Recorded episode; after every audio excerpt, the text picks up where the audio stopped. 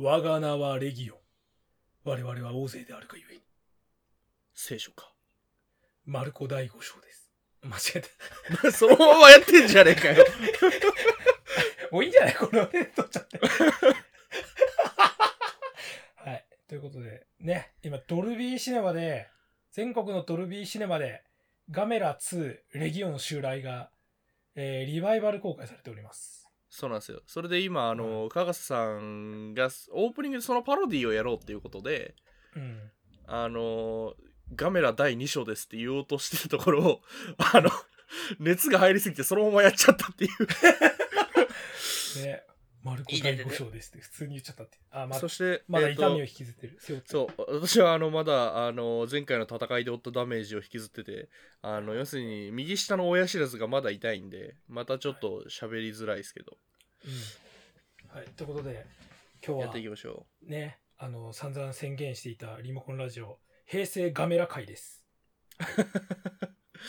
宣言したのにやらなくて、あれは嘘だっていうのコマンドのあの有名なキャップ画を貼ったけどインターネットミームですね、うんえーというわけで、えーこんにちは四条明ですはい、どうも、かがせです。Heroes, kaiju, action movies. Hopeless otaku and occasional guests talk their hearts out. This is Remocone Radio.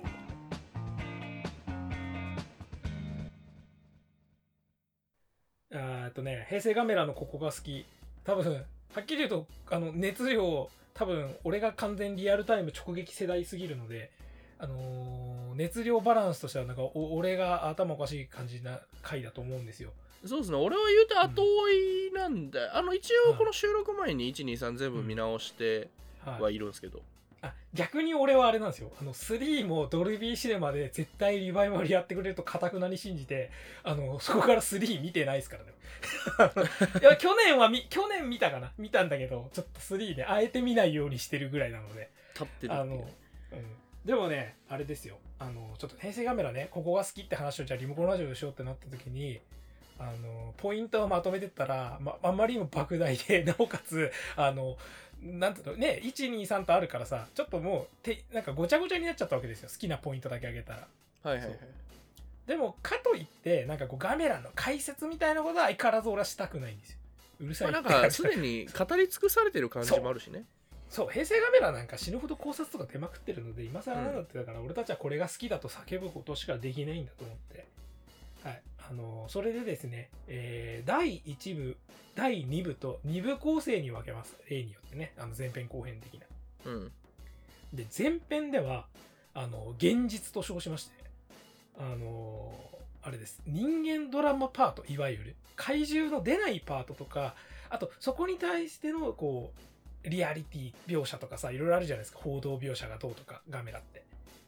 で、ら別にね、怪獣映画なんだけど、怪獣が出ないところがすげえぞ、ガメラっていう、平成ガメラすげえなぞって話を主にしようと思うので、第1部は、その、怪獣の出ないパートの話。まあ、人間ドラマのパートとかなんかそのリアルシミュレーション的な演出の話とかねそうそうそう。あと、まあ、タイトルの出方とか、脚本の構成とかでもいいと思うんだけど、はいはいその辺かな。はい。あとは、登場人物がこういう感じでとか。うんで、後半第2部は、主に、あのね、オタクが好きな怪獣の話に分けて、あとは特撮の話みたいな感じで分けて、そうですねと思います。はい。まあ、それぐらいね、あの、ガメラへの、平成ガメラの絵のね、なんかもう思い入れというか、思い入れというか、なんか強すぎるものなので、はい。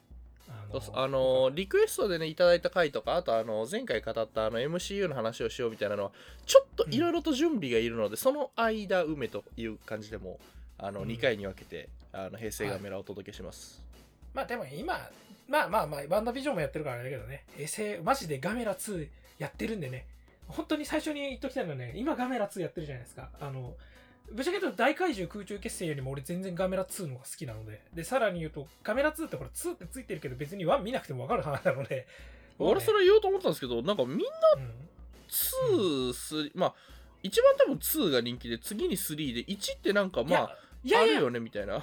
いや、むしろ213じゃねえかな。あそう？3はね、3はね、高年代を再評価された感じ。あれ結構やっぱね公開時とかはね長らく結構賛否両論分かれてたからね。あまあちょっと。分からなくはないけど、うん。そうクオリティは高いんだけどちょっとあのなんつうのワンツーほどのちょっと勢いがないだとかほらあとはまあね後半あのラストがどうなのとか、うんうんうんあとはまあちょっとオカルトに話寄りすぎてねえかとか SF から。ちょっとファンタジーっぽい話に行き過ぎてないかとかそうそう。だからね多分ね1は普通に万人向けに評価しあのこうひ本当にああ単純に面白いねって言われて、でうん。2がおおここまで来たかみたいな感じで言われてで3でああそっちに行っちゃうのねみたいな感じだったと思うんだよね。なるほどね。だからうん。まあまあまあそんな感じだと俺はんだよね。あのちょっと逆張りみたいになっちゃうけど俺あの、うん。三部作の2がめっちゃ持ち上げられるのが俺あんま好きじゃなくてへえわかるよ。実際実際2は面白い。大体2は面白い、ターミネーター2もスパイダーマン2もキャプテンアメリカウィンターソルジャーも面白いんだけど、うん。俺1が大体好きなの。ああなるほどね。そう。なんでかっていうとこれだいぶ前にも話したけど、初めてやったゲームがサルゲッチュ2で。ああめっちゃ面白かったんだけどあの最後の最後でワンネタが出てきて。ああそういうのがねそう。知らねえこんなのと思ったのがトラウマになってるからワンが好き。まあ、まあ結局123と作ってる以上さどんなに話が関係なかったとしてもまず1が売れたし1が評価されたからその後は続いてるんだぞっていう。もう誰のためでお前2やれてると思ってんだって言ったら1だよねってことだもんね。あそれはあらゆるシリーズものがそうじゃん。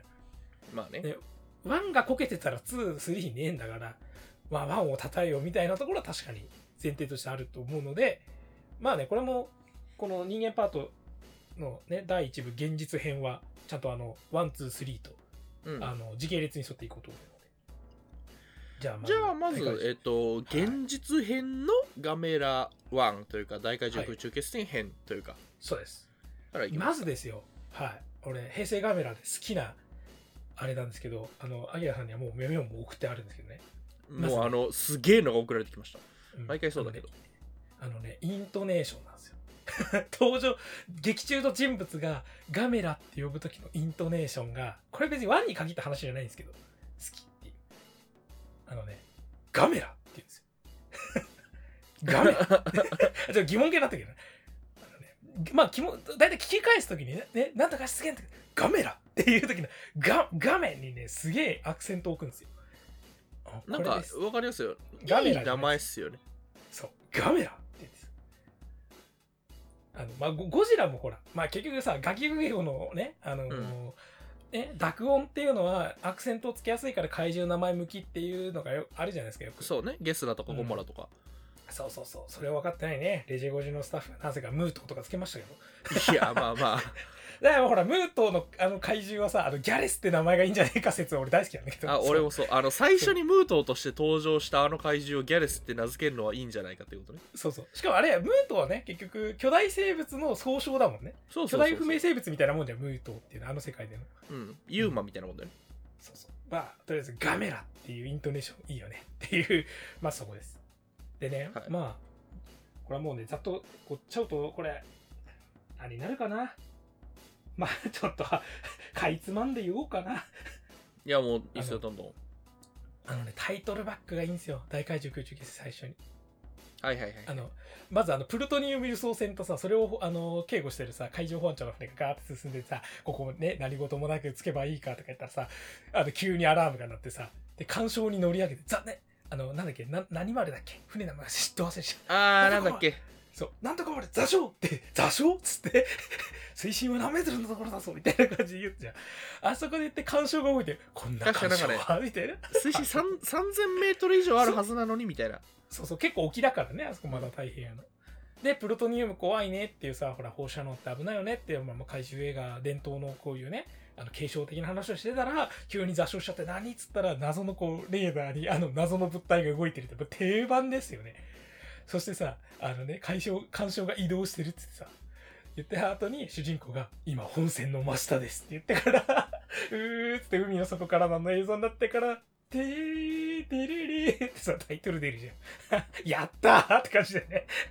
なんか。あそこはなんかいいよね、うん。そのなんかそれまでさちょっとあのうん前になんか語ったからちょっとそのスーパーリアリズムというか、なんかすごいこうリアルでございっていう顔しときながら急になんか、あのちょっとおどろおどろしい怪獣映画みたいな感じでドドーンって出るじゃん、そう。しかもあのあのセリフが切れ切れ味があるよね。今うん。本線の真下ですってさ。なんかこういうこと言ってみたいじゃん現実世界で。現実世界だったら大変なんだけどさ。いやなんかこうフィクションの中だならではのセリフというかさ。そこはリアリティを超えてるよねって。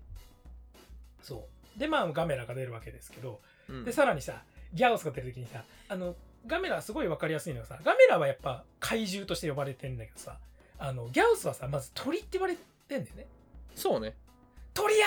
ーってあの漁船の襲われる人は姫神島のさ。あそこねドルビーシネマで見ると本当ドルビーアトモスってあのね音響にあのリミックスされたおかげでさギャオスが漁船の上からこれ怪獣の話しちゃってるよ俺、まあ、人間襲うんですけど、うん。音が上から聞こえてくるんですよちゃんと。トップスピーカー。えああめちゃくちゃすごいですよ。あの本当にえこれ90年代の映画マジでっていうぐらい。その辺のドルビーアトモス対応作品よりもよっぽどドルビーアトモスが仕事してると思って。ちょっとティスっちゃった。ー、鳥あのほらなんだっけあの鳥の方はどうなってるって。あ、そうそうそう、あの、斎藤審議官。えっと、審議官はいいんだよな。いきなり斎藤審議官の話しちゃった。ね、あのね、時、時以上に。って重要な野鳥と言えるかもしれないって。時は人を襲いませんよ。人食いませんよじゃなかったっけ？人を食いませんですね。そうで、あそこのセリフはおそらくなんだけど、ジュラシックパークなんですよ。もろに。そうっすねうん、ジュラシック・パークであのジョン・ハモンドがうんディズニーランドも開園がこうやって遅れたんだっつったら、マルコム博士にカリブの海賊は人を襲ったりしないぞってあの言うんだよ大塚包丁の声で長井一郎のジョン・ハモンドに対してこれ吹き替え版の記憶があのなんだっけあのやっぱりさガメラっつったら予告が結構取り沙汰されるじゃん、ガメラ2っぽい予告ってみんな大好きだけど、あのうん。ガメラの1というか大怪獣の予告ってうん今見るとめっちゃジュラシック・パークなんだよ。ねなんか見上げる人とああ怪獣本当にいたんだみたいなやつとね。あとあのジャングルの調査員っぽいあの服。あそうそうそうそう。あ確かにね。あの姫神島の最初行く時のねあとナレーションの感じとか多分なんか当時のね、うん。あの流れというか、流行りに乗っかろうとした感じなんだろうけど。そうジュラシック・パークが93年で95年なのでこの映画が、ね。まあそうですね。怪獣映画を本編全然今違うんだけど。売るなうん、今売るんならうん。っていう。で思えばねゴジラ VS メガゴジラは1993年だけどあの時もさベビーゴジラとの触れ合いみたいな感じでさちょっと等身大の怪獣出してんだよね。そうね。あれあれも多分もしかしたらジュラシック・パーク的なであの時ほら、うん。あの日本映画だとレックスとかさ恐竜物語っていうかね足立由美の若いあの子役時代に出た映画とかさいろいろこうやっぱ恐竜を SFX で怪獣恐竜をもっとこうリアルな存在としてやるぞっていうちょっとブームがあってさ、ね、10レンジャーとかもその流れじゃないですか。ダイナソーってもうちょっと後だっけ？ダイナソーは2000年ですね。そうね。後です。うん。でまあだからちょっとねその辺のブームにちょっと乗っかろうってしてた部分もあるのがね、うん。まあその辺からでも伺えるって部分でそうね。ちょっとうん。あとねあのー最高なのがさっきこの散々言ってたんですけどあのカメラ大怪獣空中決戦っていうかまあまあ平成カメラってまああのーあれですよね。大英徳間あとは日本テレビが主にがっつり噛んでるんですよ、で、まあ、今でこそまあテレビ局絡んでる映画って多いし、まあ、その利点を生かして例えばメディアミックスとかさよくやるじゃないですか。あのー先にテレビドラマやったりとかあと、うん。映画版の1を先行でもうね2やるときにテレビで放送しちゃうとかさいろいろできるようになったと思うんだけどあので大怪獣空中決戦もまあ日テレが絡んでるのでじゃあその強みどう生かすかっつったらこれなんですよ。あの当時夕方のニュース番組だったニュースプラスワンっていうニュースプラステレビいたいたいたやったらできていきますねニュースプラスはそう。ニュースプラスワンの中で本当に当時アナウンサーやってた当時のセットあのまま利用して、ね、ここであの番組の、ね、途中ですがここで、えー内容変更してあの、ね、臨時ニュースをお送りいたします。先ほど福岡港に怪獣怪獣が出現しました。ってさ言うの？あそこ俺ねあそこね多分どんな特撮よりも雄弁にあこの世界には怪獣っていうものが現れてしまってもう戻れなくなった世界なんだっていうのをさもうその決定的なこう一線を踏み越えたっていうのをさもう決定的に表したのもう素晴らしいシーンだと思ってで要するに怪獣映画は怪獣出てるシーンだけじゃ成り立たないんですよっていう。それを一番ちょっと映画史上トップクラスにね、あの描いてて俺やっぱね大怪獣空中決戦ね俺ここニュースプラスワンのこの報道を見るたびに泣いちゃうんですよ。ああこれでこの絵が怪獣が現れたものとしたんだっていうさ。そう。ねでねさらに偉いのが例えば「シン・ゴジラ」もね怪獣リアル系の話であるんだけど、まあ、怪獣という単語を避けたじゃない。ですかあれはあれで。ねうん。うん。あれはあれでとと思うんで例えばあのクーガだってさ未確認生命体っていう名称を使うことで普通にライダーの敵に用いられてる怪人を使わないとかさね。まあまあわかるんだよ。で怪獣が現れた時に巨大生物ってさいよくこうちょっとリアル思考系のやつだと言ったりするじゃんよく。巨大な。うん。なそれも好きなんだけど俺は怪獣っていうものすごくフィクショナルな言葉もうジャンルとかね。なんかもう怪獣って言っただけでさちょっともうああはいはいああいうのねって普通の人が聞いたら思うような言葉をここで超大真面目に現実に存在するニュース番組で当時やってたアナウンサーが怪獣って読み上げて本当にその危機迫る感じで速報として流すっていうさここがすごいと思うんですよ。カメラ大怪獣空中継そうね。だって怪物のような獣で怪獣だもん。ねそう。怪しい獣なわけじゃないですか。なんか何それって感じなんだけどそれをもう怪獣って言っちゃうってさこのポーンとさ飛躍が気持ちよくてもう大怪獣空中継さんもねほとんどもうこここここだけでいいっすから見てぐらいのもうここがすごいですよほんと。俺特撮よりすごいと思うここ。これをやったっていう。でこれやっぱ日テレがね日本テレビだからこそそのまま日本テレビでできたわけだからさ。でこれがさ、2だとさあのねあの名前どう忘れちゃったかズームイン朝でさあの仙台のあの報道をあの仙台の様子を報道したりとかあとはガメラ3だと逆にあのお昼の午後のワイドショーかなんかであのやるんだよね。そうね。あのそうそうそう。バラエティの作りバラエティじゃないとあの報道番組の作り込みってやっぱすげえなと思う。そう。それを多分さもうなんであえてその世界の中のリアルなんかそれっぽい報道番組じゃなくて単純にその当時放送してた日テレの番組をそのまま流用したっていうところの怖さ。でさあとさこれ一歩間違えるとちょっと逆に嘘くさくなる時もあるでしょ、なる。あのうん、俺さ「シン・ゴジラ」でさ、そこがちょっとあれだったのが、うん、あのほらえっと首相のなんだっけえっと岡内総理だっけあれ。うん。はいはい。岡内総理が喋るときにさハキハキしすぎてんのよ、ああだから、うんうんうんじあの字幕がなんかちょっと嘘っぽく見えちゃうのよ。あの字幕って結構はい要約してやるじゃん、はいうんうん。なんか微妙な違和感があるのが多分あれあまりにハキハキ喋りすぎてるからだと思うんだけどふふ本当はもっと多分もごもごもごもご喋ってるから字幕をつけてんのに。そうだよね。あの、なんつうの、やっぱ演技慣れてない人とかさ、セリフを読み慣れてない人が会見をするときにうん。言う、あの、ちょっとたどたどしさこそがリアリティだったり緊張感を生んだりするわけじゃない？そう。ちょっとさガメラはあの、うん。インタビューすげえいいよね街頭インタビュー。あー、そうそうそう。俺あれ最高だと思う。あの、怖いわよとか言うね。そうそうそうそう。あの、おばさんとかね。あのあーこういうなんかオーバーリアクションな女の人めっちゃいるみたいなうん。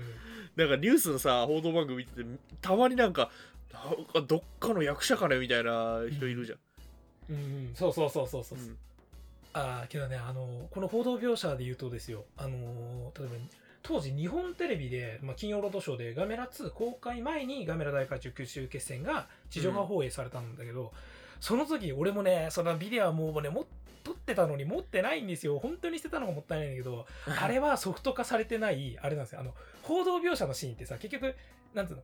まあ、これはさ 35mm フィルムで撮られてるわけじゃん。フィルム撮影なわけじゃん、映画だから。だからビデオその報道ニュース映像もニュース映像として撮られたものをフィルムに焼いてフィルムとしてやってるわけじゃん映画館では、そうねで今のブルーレイとか 4K 版とかも全部それが基準じゃん。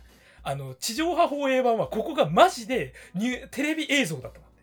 ここだけ切り替わって、えー。だからこれはもう残ってないんだって。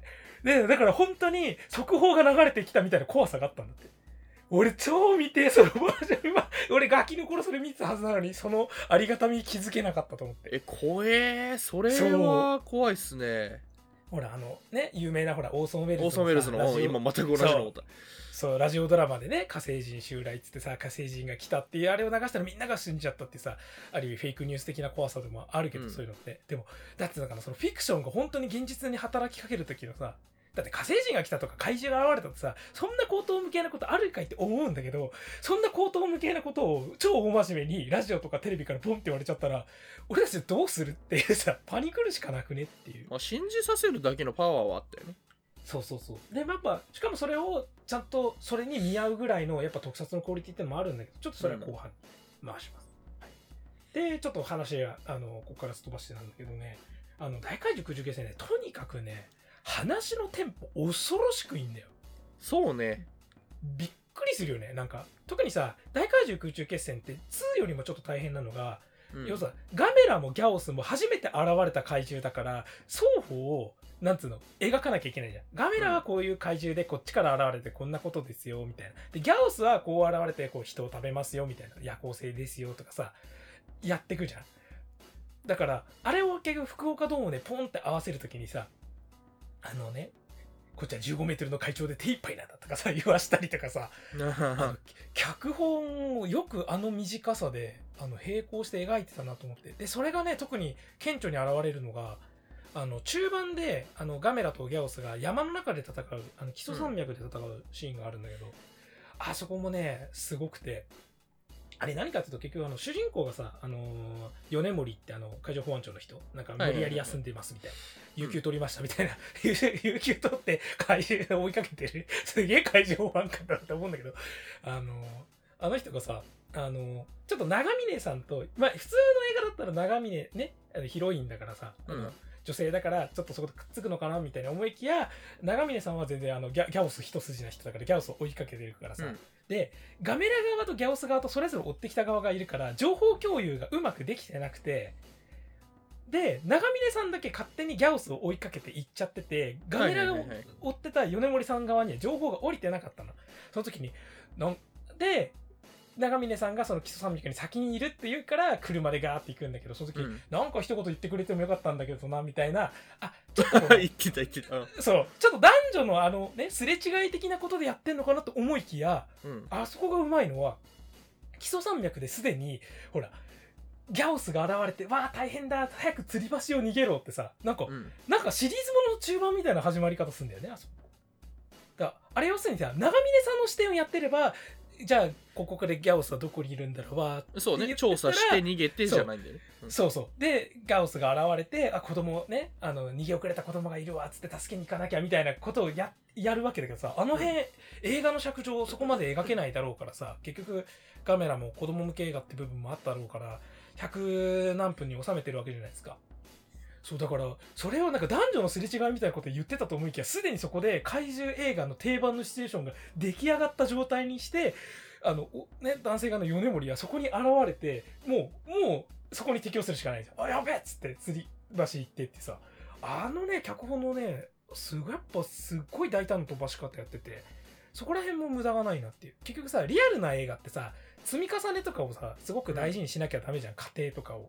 実は大怪獣空中決戦ってそのリアルシミュレーション的なところでうまいとは言ってたんだけどなんか活劇としてのそのえいやこの後どうなるみたいなところで引っ張っちゃえばいいんだよみたいなそういう大胆さもちゃんと持っててそこ結構すごいんですよね。あのあれですよね。心地いいごちゃごちゃ感というかなんか整理されすぎてないんですよね。うん、しかもなんか勢いで進んじゃうからさ結局さそこを丁寧にやられてもさうん。よりなんつうの観客としてはさ突っ込みどころを持つ余裕もできちゃうじうんゃん。あでもここは変じゃね？みたいな。なんかね特にねガメラの1と2はねそれがないんですよ。話が早すぎちゃってちょっとちょっと待たない？オッケー。みたいな感じで。いいいいいい。じゃあ行っちゃってみたいな感じで。話がどんどん進んでいくから情報が次々出されて。多分ねシン・ゴジラも多分まあそこはあるんだけどさ勢いが、うんそう。あれでね停滞させないそれでやっぱ基礎山脈にポンと飛ぶっていうのはねすごくうまいっすよ。でねまああとはあれですね。ちょっとほんとピンポイントピンポイントなんですけどね。あのなんつうの？あのほら浅木さんいるじゃないですか。ガメラと交信する少女、まあ浅木さんの立て方もさまあまあまあまあおまあちょっと今までガメラない怪獣映画なかった感じでさ面白いんだけどさあのでガメラを見に行きたいからっつってさガメラを攻撃してる場所に行くじゃないですか。うん。で、あの、だけど三島かどっかで降りてさ、あの時にさ、怪獣みたいんだら映画館に行きなお嬢ちゃんってタクシーの運転手で、あタクシー運転手で。うん。あいつ最高でさ、ですちょっとそこでさ、ちょっとメタ的な発言をするじゃない？怪獣で映画館に行きなって、え映画館でもこれ怪獣映画がやってる世界なのかなと思ったらさ、うん。さで、あのね、どうしても行きたいんですって言って、連れて行く時に、あの、富士ススカイラインかどっかのさ、あの、検問所かなんかさ、バーンって、あの、突っ切る時にさ、いっぺんこういうのやってみたかったんだよって言うじゃん。あのなんつうんだろう。あれもなんだろう。まあリアルリアルとか言ってたけどさやっぱガメラのここういうところ結構娯楽映画として気持ちいいところなんだよね。そうっすね。なんかそのバランスがいい良かったと思う。あのインセプションとかでさあの、うん。ほらどうせ使うならこっちだろってグリネードランチャーぶっ放すとかさ なんかそうそう。いうのさ楽しいじゃん。やっぱああ映画見てんなっていう。娯楽映画見てんなっていうさそうこの人たちも娯楽映画で分かってやってるよみたいな部分があるっていうかさ、うんそうちょっとノリがいいというかさ。でやっぱガメラ大怪獣空中決戦は本当にその辺のノリの良さも結構分かってて。あとまあちょっと思ったのがあれかな、はあ、はあ、あのー俺が理系の人間だからっていうのプラスあの最近のなんかほら、うん。なんかまあ例えばそのガメラとかを経由した上でさらにこうリアリズムを追求したあの映画とかってやっぱいっぱいあったわけじゃないですか、はあはを見ててやっぱ思ったのがあの出土品を民間人に渡すんじゃねあ、あーまあね。生玉の1個ぐらいいいじゃないですかって。え、うん、そうね。それやらないと話が進まないのは分かるんだけど。あれがしかも。発展したのがつけてみるだよね。そうね。あつけてみたと。思う、うん。でそれもあの未知の金属でできたものを。オリハルコンだ。マジでって感じの、で俺あのびっくりしたもん。あのうほらなんかあったかいみたいな。俺光ってさんうん。あったかいみたいなのやってたじゃないですか、うん。あの、うん。家で。俺あれあれがあの俺この間だから HBO のチェルノブイリを見たんですよ。おお なるほどね。その熱だったらこの一家終わりだぞと思いながら見ててそう。てかさ普通に光った時点でさもう脳波測定とかだよね。あの今すぐ持ち帰って今何が起きたか調べろってなるじゃんうん。うん。なんかまあねその辺の逆にちょっと緩いところやっぱ嘘なんですよ映画の、まあね、まあ、うん。特にあのでも一回そのガメラがさあと,、うん。えー、と2でもやったっけあのほら放射線量はそもそもねえから安心みたいなの最初に断ってるじゃないですか、うんうんうんあれはでもうまいなと思った。その、うん。そこの不安をなくしてくれるというか。うんまあなくしてはくれたけど怖かったけどね、うん。まあまあそれでもなんか謎の現象が起きてることには変わりないからね。もうちょっと前だと思うけど。そうそう。あれなんかあったかいっつっていいシーンかと思って俺ゾッとしたもん。うん。見直した時。てかてかちょっと怖いからあとまあね。まあそれね多分ねあの大怪獣空中決戦がちょっとそれ狙ってやってる部分もあってさ要するにあれほらあれってさあのお父さん片親になっちゃってるそのなってるあのシングルファーザーとしてのお父さんとうん。浅木との関係で結局あのほら異性の子供を持つとだんだんだんだん自分となんか理解できなくなっていく的なそうね。大人になると。そうそう。あのだんだんだんだんどこまでこっちは介入していいのかもう変わんなくなってくるみたいな描写として怪獣と交信していくっていうのをちょっとメタファー的に使ってる部分もあるから。だからそこでなぜか少女が勾玉を持ったら光ったっていうさ謎の現象が起きてみんながえーってなるちょっと引いちゃうみたいなのは多分多分そうそれも狙ってる部分であると思うんだけどそれでもやっぱね、あの会社の資産であるし謎の古代の遺跡なんだから 謎の現象が起きたなら直ちに調べ直せってそうなんだっけオリハルコンだっけ？オリハルコンです。あのね、プラトンが言っていたどうたらこうたらのやつで。あの、あのね、ガメラね、まあ、まあ、しょうがないけどさ、やたらみんな例え話とかさ、あの話で言えばさ、とか言うのかさ、あの、例え話に出したのがポンポンハマってくるの。あれ面白いそうの。そうそうそうあの、だから、へ、ガメラ2やばいからね、そこ。ハキリアリの修正を当ててみたら大体当たったとかさ、そんなの多いから、ちょっと笑っちゃうんだけど。じゃあ、えっと、そろそろ2の話にいいきますか。ああとちょっとワンの話でさあのはいはいはい。最近最近そのねドルビーシネマ見返して結構これは実は結構重要なやっぱ示唆だったんじゃないかっつって作り手がどこまでやってるか分かんなかったんだけど、結構ジェンダーロール的な物語として今見れるなこれっていうのはあります。まあなんか怪獣映画って結構それやりがちだけど、特にそうね。いや平成ガメラ1は、要するにあさっきほら斎藤審議官っていうさ、うん。あのね変なあのおっさんがいるって言ったじゃん。あれが結局さなんつうの？あのまあおえいわゆるステレオタイプだけどいわゆるお偉いさんでなんか融通の利かないおっさんじゃないですか、うん。でそれが長峰さんっていう若い女性学者が出てきてそこがギャオスに対しての提言をするわけだけど、まあ聞かないんだよ。聞かないのに頼りにしてくるのこれって結構いろんな縮図の象徴になってるよねって。えお前らだってぶっちゃけ言うと長峰さんのこと舐めてんじゃんっていうさ舐めてるくせに頼るんだみたいなさ。で最終的に斎藤審議官がさほらカメラは今どこにいるのでしょうか。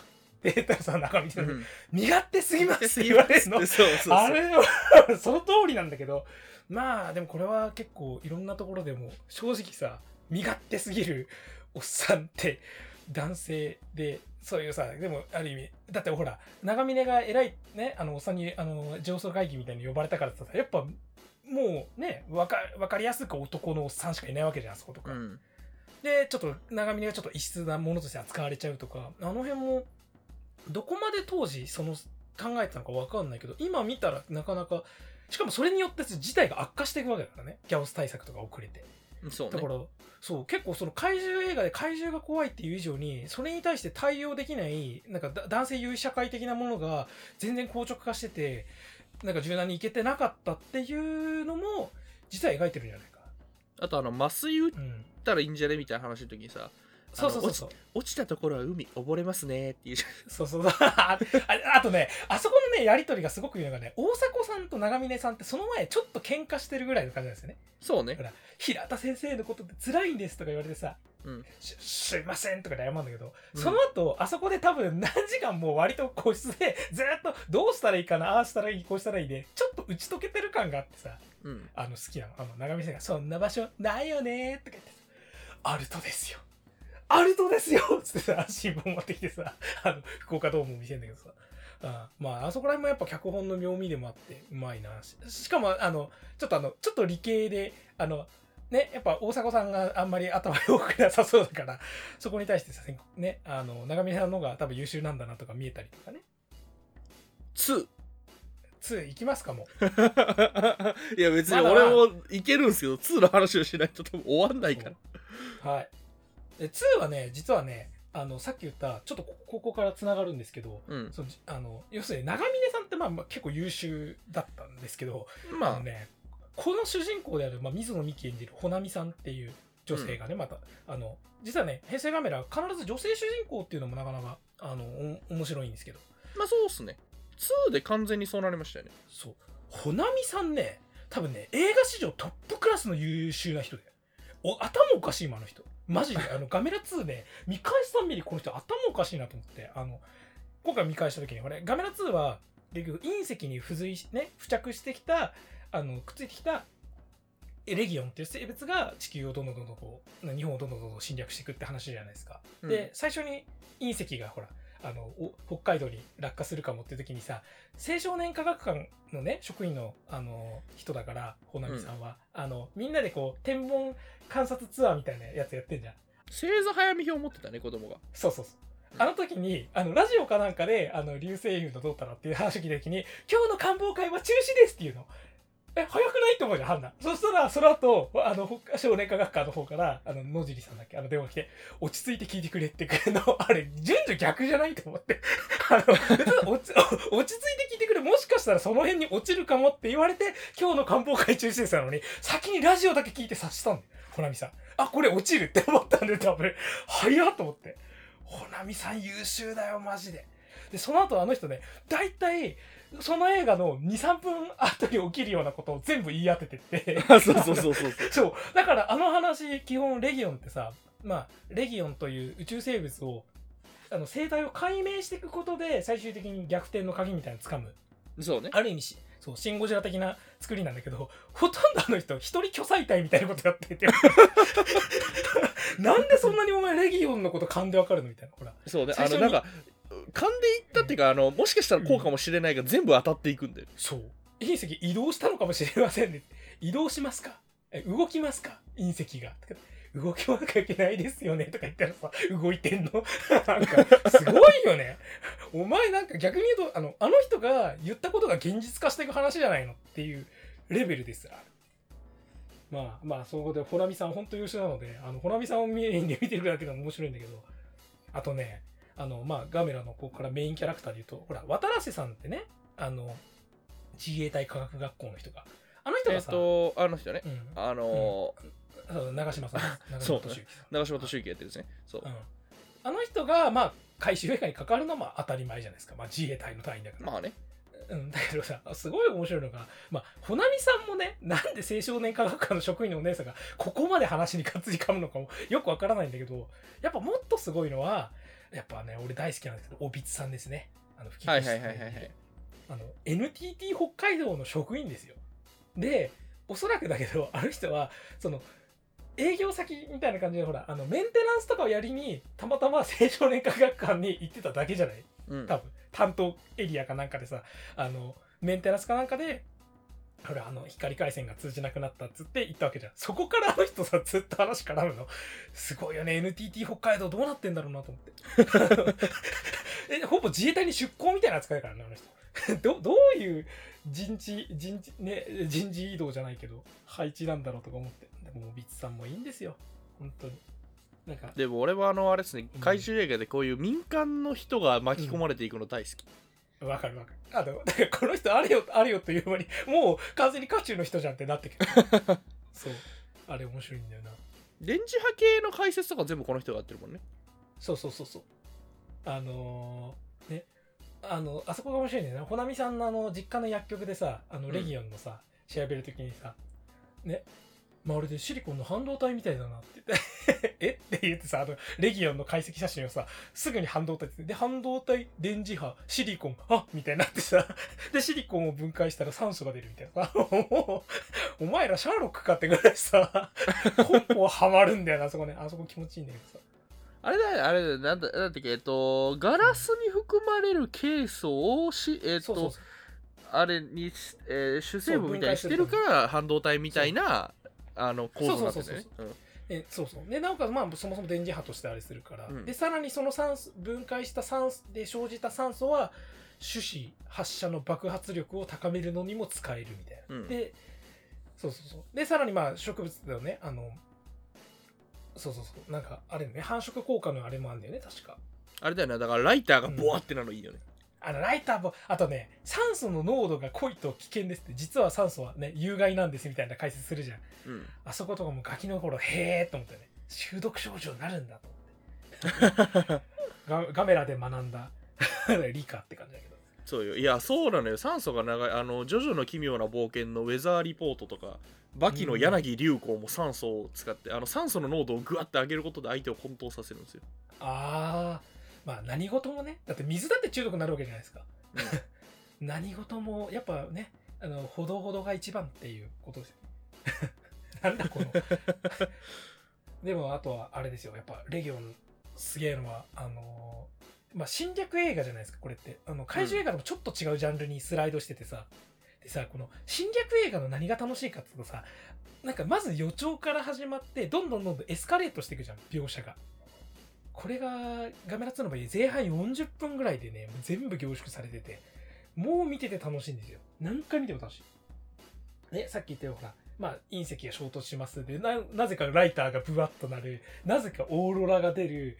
でさらに通信障害が起きてでガラスファイバーやあね瓶ビールのあれが消失してる。なんだなんだっつったらあの地下鉄でこうあってさあの地下鉄あのねパニック描写があってからの相対出現からの種子発射するかもしれないっつってね。あのシミュレーションのさ。あのシミュレーションもうまいんだけど。でさらにガメラでも叶わないってなってからのマザーレギオンがボンって出るとかさ。なんだっけあの酒の神バッカスはあ そうあそこね。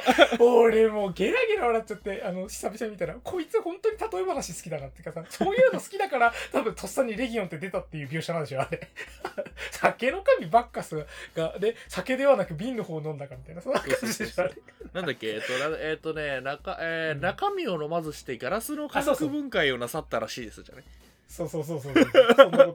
クイズやってんじゃないのになんで思い出したそうだけどなんで酒の神バッカスの話があそこで出るんだろう。のなかなかなかなかあの人もなんか頭がメルヘンチックだよなあれだよねそれこそあのさっき言ったあのレギオンのさ例え話以外にも結構なんかセリフが全体的に洒落てんだよね。そうそうしゃれてるしちょっとやっぱ臭い時あるんで勢いだなこれ。なんだっけ花が咲いた時にさなんか花花は何色だみたいな聞くんだよね。総体に花が咲きました。花？何色の花？いえ伺っておりませんがって。じゃあそうそうそれそれそれ。それ穴開くんだよあそこ。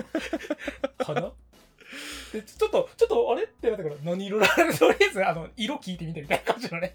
あそこいいよね。あれ何の意味もないけどいいっすよねああいうシーン。そうそうそう。あのねあそうそう。あまあねレギオンの生態も面白いけどこれはちょっと後編に行こうかなと思いますけど。はいはいはいはい。うん、まあ侵略描写も面白いし。でなんだろうあのーこれガメラ2ってさすごく分かりやすいのがさまあまあ大怪獣空中決戦も場所は移動してたんだけどさ、うん。まあレギオンの移動速度がさ、まあ、飛行もできるけど基本的には地中進行だからさちょっと遅いじゃない。そうね。うん、でなおかつ進出鬼没だからまあだんだんだんしかもさ東京を目指して移動してるってのが分かるじゃん。あの大都市を順々に来たから。そうそうそう。だからさロケーションがどんどん変化していくんでね。分かりやすく。北海道で始まってうん。次仙台で、であのまあ東京にも行ったり来たりするんだけどうん。で最終的にあの北関東で止めるって話になるじゃん。あの利根川かどっかをなんか最終防衛ラインそうそうそう。そうそうそうそう。あのちょっとちょっと不思議なのがねあそこら辺ねあれなんですよ。あの、まあ、東京に防衛庁があるからあのしょっちゅう移動はするんだけどあのえこんなにレギオン出てるっつうのにまあまあ民間人で飛行機で移動そんなできるんだっていうのはちょっと気になるだって穂波さんすごいよ。だって北海道最初にいる時いて次に一回東京来てから新幹線であの北上して仙台行って仙台からまた一回避難して東京に戻るんだけどもう一回仙台戻るから。そう結構いろんなとこいるよねあれ。すごいよね頻繁に。しかもさあの仙台壊滅後にさ仙台に行けたわけじゃん。うん。飛行機飛んでんのかなっていう気もするよねあそこ。確かにね。まあ地上は多分寸断されてるよねきっと。うんそうそう。だってあの線路が寸断したってあのニュースで流れるからさ、ニュース映像。でだからでほらギャオスの時に、まあ、ギャオスは空を飛ぶ生物だったからあの、うん。全部もう飛行機の運転あの運休にしましたっていう描写があるんだけど、うん。でレギオンもさ一応ほら小型のレギオンは飛行できるって分かってるわけじゃん。まあね。そしたら飛行機は飛ばさないと思うけどね っていうツッコミどころは正直あります。ここはちょっとね気になってるんですけど。まあねうん、まあでもまあいいんですよ。まあけどなんかさロケーションが転々としていくからちょっとこう旅行感があるというかさ。でそれこそさあの前回の旅行会で 語った俺鈍行旅行して、ねあの特に北海道行く時とかもねあれであのずっとカメラ2レギオン襲来を思い出してたっていう。まあ怪獣映画はいわゆるご当地ものと切っても切れないですからね、そうそうそうそうそう。そうねこのロケーションであの有名な建物倒したとかが楽しいわけだから。うん、あとはねなんでしょうね。まあそれで言うとさっき言ったね利根川を最終防衛線にするあの防衛線展開描写ですよ。あそこはやっぱ何度見ても俺は泣いちゃうんだよな。かっこよすぎて。すごいかっこよすぎるしあまあこの映画自体が結局南からあのうん。昆虫的な怪獣がやっぱ進行してくるっていうのは一種の戦争のシミュレーションになってるんですよね。あのまあね。うん、てか昆虫っていうのが主になんていうのエイリアンとかうん。昆虫っぽいエイリアンとかってよく出てくるじゃないそれは別にねレギオンに限らずいろんなハリウッドとかも。あれって結局昆虫っていう生物の社会の仕組み自体が実は共産主義的なものの怖さとかの全体主義とかそういったものの怖さとして人間に対してあの歯向かってきた時に何考えてるか分かんないしみんな兵士みたいなやつらがガーってきたら俺たちかなわないんじゃないかっていう恐怖があるっていう見方があるんですけど、昔々からそうっすよね。そのなんか侵略もの、インデペンデンスデーとかもそうだけど。そうそうそうそうそうエイリアンも大体全体主義とかのメタファーだったりするじゃない、で特にこれは分かりやすいのがレギオンって北海道から北から来てるんで明らかにじゃあ北にそういう国何がありますかっていう。やっぱ多分多分あれは完全にソビエト連邦がもし本当に日本を侵攻してきたらっていうシミュレーション怪獣に置き換えてるみたいなところもあるんですよ。っていうのは多分なんか意識の根底には絶対あるよね、うん、あるある多分。あれはちょっとねなかなか怖いし。でだからこそほらねあのしかももう北海道とあの、ね、札幌と仙台はもうやられてるからここで守らなきゃっていうところでさ防衛戦の話になるんだけどさであそこのねあの一時自衛隊隊員のあのやり取りが本当に涙涙で。あれいいよね。いやああれあざとすぎるけどいいよね。いやでもいいっすよ。怖いか、はい。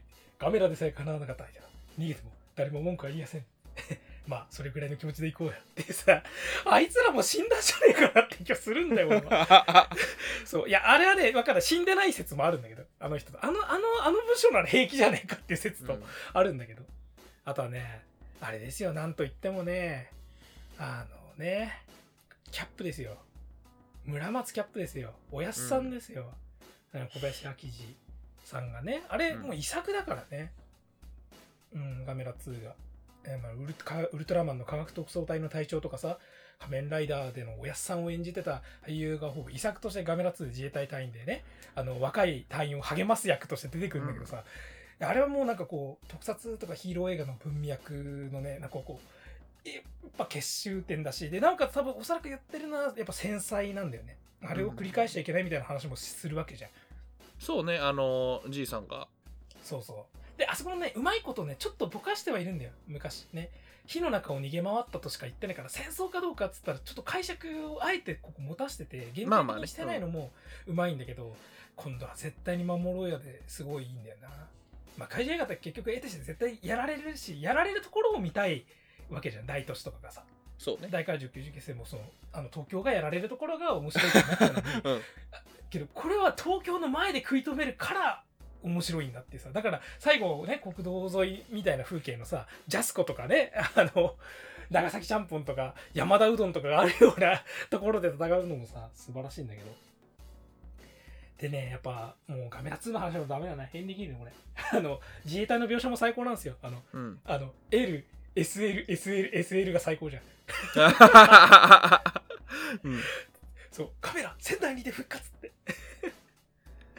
てんててーん、てーてんててんってレギオンと戦うつもりかのところでさ、ちゃんとさ、あの、置くやつで G って用意してたのが最高なんだよ。そう用意 G してやったんかいって。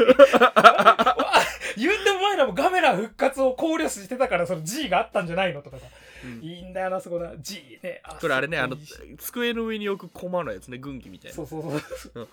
あとあれでね、ねカメラを援護してくださいって。で、あ そこね、なぜ怪獣を援護せねばならんのだって。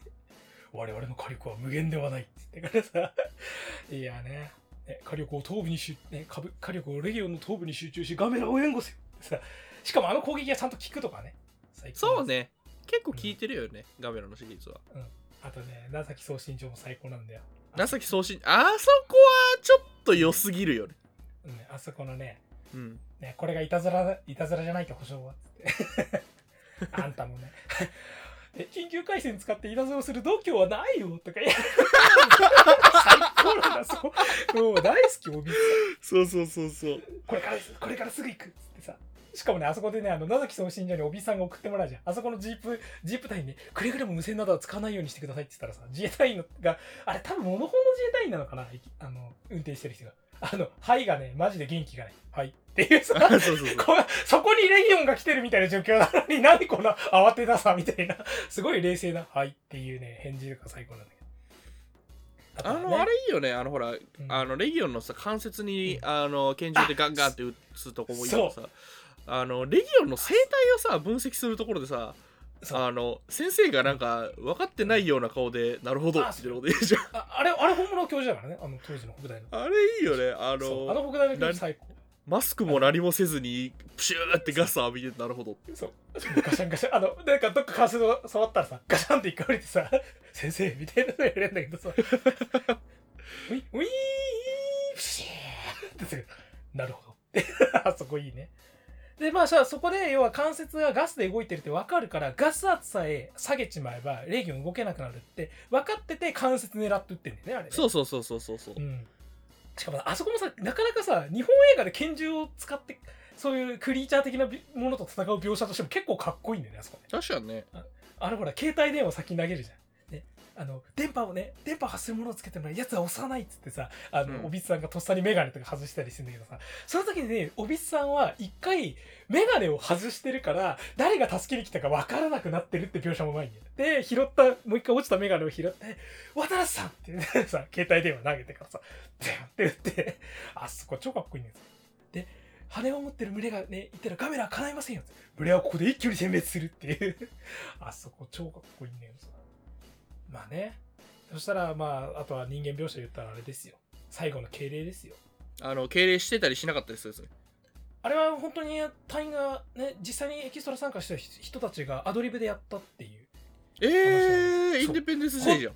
そう、あの、見上げるカメラを見て、見上げるカメラを描写、見てくださいって言ったら、え、誰が敬礼したら敬礼が続いてきてって、あそこ泣くじゃん、そんな。いいんだよな、あそこ。でね、ここまではでも爽やかに終わってたんですけど、カメラ3ですよ。ちょっとカメラ3の話、かいつまなきゃいけないぐらい、ちょっと2で話を。けどね、まあ3はね、何がいいかって言ったらね、あの、ちょっとさ、3はさ、もうさ、1と2はまだリアルシミュレーションって手が言えたんだけどさ、うん。もう、2 1と2を経た世界だからさ、ぶっちゃけさ、もう怪獣のいる空想世界じゃんあそこって。そうね。もうとっくにもうその怪獣災害があの現実のものとなってしまったというか。うん。だからあのー冒頭でさかっこいいのがさあのちょっと海外ロケのシーンがあるじゃん、あのーってあの最初は森かなんかでさあの G 出てくるんだけどさあのテロップが。でこいつら1999年赤道付近みたいなさ出てさ あの出たら海外に現れたギャオスのちっちゃいやつとさでで村を襲ってたみたいなさ話を聞いてさ。で他でほ他にねあのいたのかって言ったらみんなで空を見上げてあれ？してって、うん。そう。あれハリウッド映画っぽいよね。あそこ。予告編で使いそうなシーンじゃんあそこ。使ってたわけですよねって思ったらさらに沖ノ鳥島付近って言ったらさあの遺跡ができてさあのねあのガガメラみたいな甲羅の形状のものが 3D スキャンしたらさ何タイム出てきてさだったらここはだったらここはカメラの墓場あれでタイトル出んじゃん。あれぶっちゃけ何の意味もないよねそう、まあ、そうそう、まあね。まあね。まあ、挟む意味あんまないんだけど、しかもあの人たちあそこで終わりかいって感じはあるんだけど、あの、なんだろう。ハリウッド映画っぽい。要ぽいぽいぽいあの、こう、世界中で同時にいろんなところが、ついに世界的な異変、カタストロフが始まりてるぞ、みたいな描写と。そうねあとあのあれ、うんなんだっけタイトルの出方とかラストの締め方とか、うんなんかちょっとワンツーと違うというかあえて多分変えてんだろうけど、さらにもっと言うとあれは1999年だから完全には世紀末映画なんで、ね。そうね。最後ほら、うん。ガメラ1999つってそうそうそうそうそう。あのもうノストラダムスの大予言的な発想なんですよね、うん。あそこで何かがあるんじゃないかって言われてた話だからさ。であれもうガメラ3はもうアバンがあのアバンっていうかアバンからのそっからのタイトルからのさタイトルバックからのさ要するにあそこでガメラ大怪獣空中決戦であったことをダイジェストで紹介するのかなって思いきやそのままトラウマシーンに入るじゃんあれ？すごさいよねあバットマン対スーパーマンと全く同じなんだよね そうだよ。だから俺、そう、俺何回も言ったけど、BVS なんか、所詮ガメラのパクリですよ。悪いけど、そんなのガメラ3がとっくのゾーンにやってた。ヒーローたちの戦いがコラテラルダメージがどうたらっつってのは悪いけど、BVS やシビルボーよりもはるか前にガメラ3がやっとったからなって。クローパーフィールドよりも早いからなっていう。言い続ける。あえっ、とザック・スナイダー版のジャスティスリーグ日本公開求めて署名してます。よろしくね、はい。今僕も拡散しました。600人700いないぐらい。うん。2000ぐらい集まったらいいかな、うん。ザック・スナイダーも絶対ガメラ好きだから。見てないだけ。ね。いやわかんない。見てんじゃない？ク クリストファー・ノーランも絶対ガメラも好きだから。どうせあの部屋好きですよ。まあ、いいんだけどさ。うん。やっぱあとは、まあ、なんだろうな、まあ、渋谷壊滅シーンとかちょっとね、あの、あれ、特撮、あの、特撮パートというか後編の方で、はい。あの、なんだろうな、あの、ガメラ3はね、ちょっとね、あれなんですよ、まあ、手塚徹の開演とか面白いんだけど、手塚徹が出てるシーン俺全部好き。最だったらこれはどうですとかさ。なんかまあほなみさんでさっき言ったあの仮説がやたら当たる人がさあの出てきちゃったっていうのはあるけどさらにさもうひたすらひた状況にした仮説をまくし立てる人が出てくるっていうさ なんか平成カメラのこう進化の歴史みたいになってるんだよねあそこあれ俺俺ああいうキャラ大好き。俺ああいうキャラになりたい。なりたくないなうん あの、あけど京都駅であれいいんだよな。朝倉さんがさ、あの、こう、あのね、まがたま持ってバーッつったらふ、あのね、あの、瓦礫な下敷きだってさ、朝倉さん、それがしか、とか言うの。なんであそこでマウント取るのかがさっぱりわかんない。ああのあれ、れいいよねなんかほら京都の倉田信也っていうさ謎の情報とさあのこのソフトを作ったらしいみたいななんか断片的な情報が主人公サイドに集まってきてさなんかなんとなく集まってきあのああいうなんか俺謎の男みたいなのが好きなのよ、ああ、あ、やししだけど、しかもなんか、あれだよ、ドリキャスのソフト作った人でしょ。ドリキャスのそうそうそう謎のドリキャス なんでドリキャスでさ、そんな世界のシミュレーションが行えるのかがマジでわかんないんです。まあいいんだけど、それは。まあね、あの、あとはね、あの大迫さんが復帰するんですよ、ここでメインのストーリーに。そうねうん。ビール一気飲みしてさ、逃げても逃げても逃げきれんって。だったらこっちから行ってやるってさ、あれいいんだよなそう。で、あの、ほら、あの、あそこのさ、あの、主主人公、あの、前田愛をさ、助けたいって言ってるさ、少年に対してさ、平坂を助けたいっつってら、だったら、そうだ、京都へ行こうみたいなことを言い始めてさ、京都連れてこうとするじゃん。うんあそこでさ、あの、コンビニおにぎり持ってくるのも最高なんだけど。あれいいなんかコンビニなんかパンみたいなのとなんか持ってきてたよ、で怪獣が現れちゃったこの非日常的な事態にどんどんどんどん首を突っ込まなきゃまあ要するにあの人はさ首突っ込むっていうよりも偶然会ってたわけじゃない。そうね最初ね。そう偶然会ってもう嫌だ嫌だって言ってた人がついにはあれだよねその怪獣の元に行かなきゃってあのあいつを助けたいからって言った少年の後押しをするっていうさ素晴らしいよね。大迫さんのこの変遷。でも大迫さんってすごくいいのがさあのさっきそのちょっとジェンダーロール的な話もしたけどあの要するにホラー映画とか、まあ、怪獣映画とかもさ、まあ、女性の悲鳴ってさ一種のこう定番としてあるじゃないまあ悲鳴を上げるのは女性というか、あの平成ガメラにおいて悲鳴といえば大迫さんなんですよ、大迫さんの悲鳴だよ この中年のおっさんが「あー!」って叫ぶっていうのがさ毎回のこのおなじみになってるじゃん。でガメラ3でさ最後ほら伊集院がさ唐突に出てきてさ投げられるじゃん。昔長崎で刑事やってたんだって言ってさ。そうそうああそこも最後さあの大迫さんがあそこでもうあの映画から退場しちゃうのはすごくもったいないっちゃもったいないんだけどあの、うん。退場ってあの死ぬっていうよりかあの出なくなるっていうか。でもあねあの最後怪獣を見た絶叫で終わるっていうのは本当に大迫らさんらしいなっていうのがね最高なんですよ。うん、あとはまあね京都駅のロケーションが素晴らしいとかもあるんですけどね。あとは。それは後編で？そうですね。あとは陸海空全自衛隊の総力にかけてこれに対処せよもう。最高にかっこいいですよ。かっこいいね。はい。あとそうなんかいはいっぱい言いたいことあるんだけど、あの戸塚の剣がいいくらなんでもちょっとボロボロすぎねえかとか。ああ確かに。しかもあのあのあの剣がさなんか本当にイリスに対しては全く役に立ってないんだけどあの前田愛のねあの平坂を気づかせるためだけには役に立ったとか多分なんか象徴なんだろうねあれ。あの実際の剣通よりか、なんかあのおばあさんが言ってたこと全部本当だったんかいってなる流星長流星長言うてな 流星長言うてな。なんで？ね？ね？あれこれ天を28色に分けてってやつだよね。そうそうそうそう。玄武。あれさ俺思ったんだけどあれさえっとうん。南飛鳥村？うん。あれ本当に飛鳥村はあるじゃんうん。なんかあんなゲボカスの田舎の最悪の面見せていいんだと思って。しかもあれそう。南つけりゃいいってもんじゃねえぞあれ。確かにね。あああとあのいじいじめっ子のね。そう。平坂放課後逃げんなって。あれ解像度高えよねいじめの。そう。まあいいんだけどさ。あまあまあねこんな感じでほら人間ドラマパートだけで ほらこんだけ語れるんですよ。平成カメラ今のところすごくない？怪獣描写とか特撮な描写を話さないで 怪獣映画の話をしてるから。あとあのあれあのレーダーのさあのアンノーンがピッてカメラに変わってさあのペトリオットを発射するのがいいそう。てーんてーんてーんてーんてーんてーんてーんそこですよ。で、で、で、あんの、あんの、あんの、ガメラって変わるんだ。超かっこいいな、その。ガメラって変わったっつって。もう、だから自衛隊本当にガメラのこと好きだなって。用意してるんだなと。いやいや、まあ、まあ、その辺の話はね、またね、後半で、はい。後半はねあの怪獣とか特撮メインの話になるんではい。オタクっぽい話します。もうここまでで十分オタクっぽい話だっじゃあそろそろ締めますか、はい。すいませんでした。えー前半はこんな感じでえっとえーまあ、今回の感想とか、あのーハッシュタグリモコンラジオ、カタカナ7文字リモコンラジオか、えっ、と、メールのお便りも、あの、動画概要欄のメールアドレスから募集してますので、よろしくお願いします。